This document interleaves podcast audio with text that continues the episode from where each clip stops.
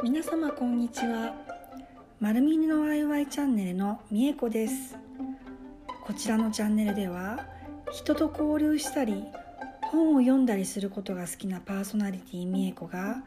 気づきや感動したことをシェア発信していくチャンネルです。今日はクリスマスです。今日の午前中に私はミヒャエル・エンデの「モモ」という本に触れました年末今日はクリスマスですね。皆さんお忙しい中で来年を迎えるにあたり時間を意識することが多いと思います「モモ」という物語の中の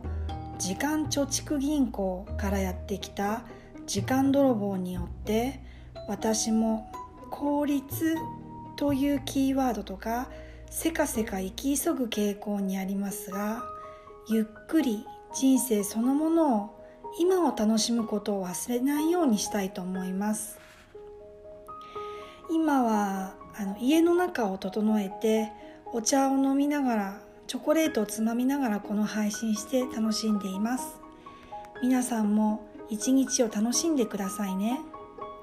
メリークリスマス。最後まで聞いていただきありがとうございました。